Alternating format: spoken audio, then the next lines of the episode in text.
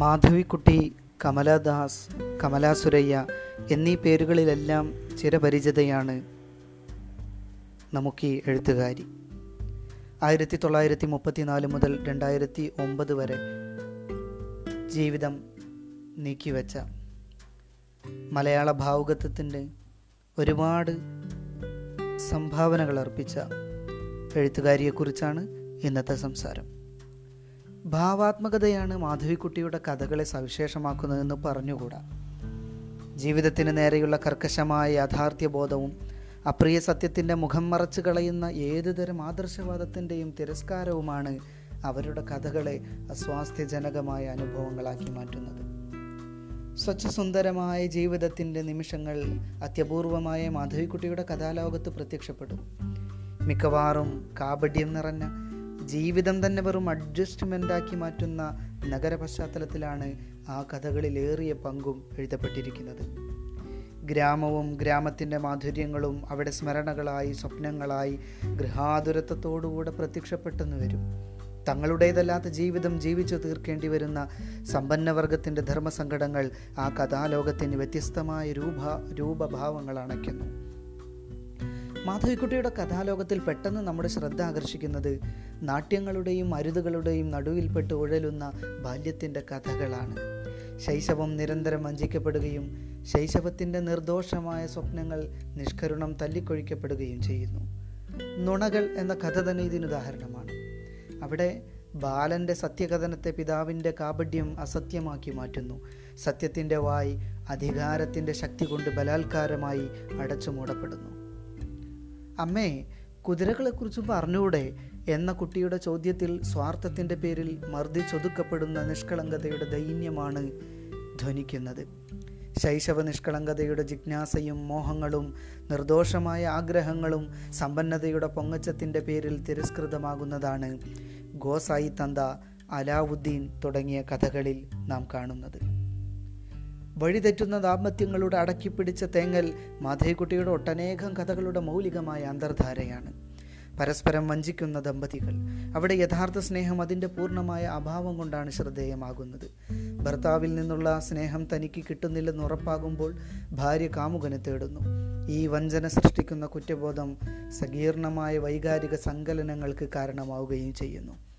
മനസാക്ഷിയുടെ കണ്ണുകുത്തി പൊട്ടിച്ചു കളയാൻ കഴിയുന്ന ചിലർ ഈ മാനസിക പ്രതിരുദ്ധത കൂടാതെ രതിയുടെ ലോകത്ത് സ്വതന്ത്ര വിഹാരം നടത്തുന്നു. പക്ഷേ അനുരാഗവും രതിയും ഒന്നല്ല എന്ന് ഈ കഥകൾ നമ്മെ ബോധ്യപ്പെടുത്തുന്നു. ധനത്തിനു വേണ്ടി അല്ലെങ്കിൽ ഭീരുത്വത്തിന്റെ പേരിൽ കാമുയി കൈയൊഴിയുന്ന കാമുകൻ പുതിയ ദാമ്പത്യം മിക്കതും മുൾക്കാടായതിനു ശേഷം അതേ അവസ്ഥയിൽ എത്തിപ്പെട്ട കാ എത്തിപ്പെട്ട കാമുകിയെ വീണ്ടും കാണുന്ന മുഹൂർത്തം മാധവിക്കുട്ടി അവതരിപ്പിക്കുന്നുണ്ട്. തന്റെ ഉള്ളിൽ അസംതൃപ്തമായി കിടക്കുന്ന പൂർവകാമുകിയോടുള്ള വറ്റാത്ത സ്നേഹം ആ നിമിഷം പോലും പ്രകടിപ്പിക്കാൻ അയാളുടെ പൊങ്ങച്ചം അനുവദിക്കുന്നില്ല. തനിക്ക് യഥാർത്ഥത്തിൽ അവൾ ഒരു അനിവാര്യതയായിരുന്നുവെന്ന സത്യബോധത്തെ മനസ്സിന്റെ ശിലാതലത്തിൽ ചവിട്ടി അമർത്തി വയ്ക്കാൻ അയാൾ പണിപ്പെടുന്നു. മനുഷ്യർക്ക് നൈസർഗികമായി അവരുടെ വികാരങ്ങൾ പ്രകടിപ്പിക്കാൻ കഴിയാത്തത് എന്തുകൊണ്ടാണ്? മാധവിക്കുട്ടി പലപ്പോഴും ഉന്നയിക്കുന്ന ചോദ്യം ഇതാണ്. തനിക്കൊരിക്കലും സ്നേഹിക്കാൻ കഴിഞ്ഞിട്ടില്ലാത്ത തന്നെ ഒരിക്കലും സ്നേഹിച്ചിട്ടില്ലാത്ത ഭർത്താവിനെ ലൈംഗികമായി കീഴടങ്ങുന്നതാണോ? അതോ താൻ വാസ്തവമായി സ്നേഹിക്കുന്ന പരപുരുഷന് സന്തോഷപൂർവം വിധേയമാകുന്നതാണോ വാസ്തവത്തിൽ നീതി? കമാസക്തമല്ലാത്ത സ്നേഹം ഒരു അയാഥാർത്ഥ്യമാണോ? സ്ത്രീ പുരുഷ സ്നേഹത്തെയും സ്ത്രീ പുരുഷ പ്രേമത്തെയും രണ്ട് തലത്തിൽ നിർത്തി കാണാനുള്ള ഈ വെമ്പൽ പല കഥകളിലും പ്രകടമാണ്. സ്ത്രീ ജീവിതത്തെ കാണുന്നതും അനുഭവിക്കുന്നതും വ്യത്യസ്ത രീതികളിലാണ്. സ്ത്രീയെ മനസ്സിലാക്കുന്നതിലും അവളുടെ കാമനകളെ തിരിച്ചറിയുന്നതിലും പുരുഷൻ പരാജയപ്പെടുന്നു. ഈ വിശാലമായ കാഴ്ചപ്പാടിൽ മാധവിക്കുട്ടി ഒരു ഫെമിനിസ്റ്റാണ്. മനസ്സിലാക്കപ്പെടാത്ത ഈ ജീവിതത്തിന്റെ നല്ലതും ചീത്തയുമായ തലങ്ങൾ വെളിപ്പെടുന്ന കുറച്ച് കഥകളെങ്കിലും മാധവിക്കുട്ടി രചിച്ചിട്ടുണ്ട്. ശർക്കര കൊണ്ടൊരു തുലാഭാരം ശിക്ഷ തുടങ്ങിയ കഥകൾ ഈ വിഭാഗത്തിൽപ്പെടുന്നു ജീവിത ബന്ധങ്ങൾ ഇഴപിരിച്ചു കാട്ടുന്ന ഇത്തരം കഥകൾക്ക് നന്നേ ലളിതമായ ഘടനയാണുള്ളത്. എന്നാൽ അവ്യക്തമെന്നോ ദുർവ്യാഖ്യായമെന്നോ പറയാവുന്ന മാനസികാനുഭവങ്ങൾ ആവിഷ്കൃതമാകുന്ന കുറച്ച് കഥകൾ മാധവിക്കുട്ടിയുടേതായിട്ടുണ്ട്. സ്വതേ ബിംബകൽപ്പനകളോട് താല്പര്യം കാട്ടാത്ത കഥാകൃത്ത് ബിംബങ്ങളുടെ സാധ്യതകൾ പ്രയോജനപ്പെടുത്തുന്നത് ഇത്തരം കഥകളിലാണ്. മരണത്തിന്റെ ഗന്ധവും സാന്നിധ്യവും അനുഭവപ്പെടുന്ന പക്ഷിയുടെ മണവും പുനർജന്മം പുനർജന്മ സങ്കല്പത്തിന്റെ നിഗൂഢത വ്യഞ്ചിപ്പിക്കുന്ന നാവികവേഷം ധരിച്ച കുട്ടിയും ഒക്കെ ഈ വിഭാഗത്തിൽപ്പെടുന്ന കഥകളാണ്. കൃത്യമായി വ്യാഖ്യാനത്തിന് വഴങ്ങിത്തരാതിരിക്കുമ്പോഴും ഈ കഥകൾ അനുഭൂതി സമ്പന്നമായി തന്നെ അനുഭവപ്പെടുന്നു.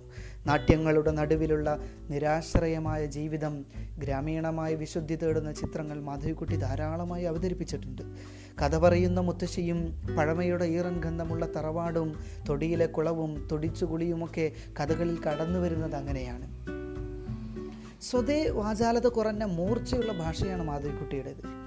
പലപ്പോഴും ഗ്രാമീണമായ സംഭാഷണ ഭാഷയുടെ ചൊടിയും ചുണയും ആവാഹിക്കുന്നത് കാണാം. നഗരജീവിതത്തിന്റെ പൊങ്ങച്ചങ്ങൾ അവതരിപ്പിക്കാൻ തുടങ്ങുമ്പോൾ ഭാഷ മനസ്സിന്റെ പൊള്ളത്തരം ധ്വനിപ്പിക്കുമാറ് കൃത്രിമമാകുന്നു. വെറുമൊരു ലഹരി പദാർത്ഥം എന്ന കഥയിലെ സംഭാഷണങ്ങൾ ഇതിന് ഉദാഹരണമാണ്. പൊതുവെ പറഞ്ഞാൽ ആഖ്യാനത്തിന്റെ ആർജവമാണ് മാധവിക്കുട്ടിയുടെ കഥകളെ ചൈതന്യവത്താക്കുന്നത്. എം ടിയുടെയോ പത്മനാഭന്റെയോ കഥകളിൽ കാണുന്ന അകാരണമായ വിഷാദം മാധവിക്കുട്ടിക്ക് അന്യമാണ്. വികാരങ്ങളെയും പ്രതികരണങ്ങളെയും മാറി നിന്ന് കാണാൻ കഴിയുന്നു എന്നതുകൊണ്ട് തന്നെ ആ കഥകൾ അതിഭാവുകത്വത്തെ സ്പർശിക്കുന്നേയില്ല. നെരിച്ചീറുകൾ പറക്കുമ്പോൾ ചുവന്ന പാവാട പക്ഷിയുടെ മണം എന്റെ ചെറുകഥകൾ നഷ്ടപ്പെട്ട നീലാംബരി ചേക്കേറുന്ന പക്ഷികൾ തുടങ്ങിയവയാണ് മാധവിക്കുട്ടിയുടെ പ്രധാന കഥാസമാഹാരങ്ങൾ. വിശദമായി ഇനിയും പറയേണ്ടതുണ്ട്. അടുത്തൊരു ഘട്ടത്തിലാവാം. നന്ദി.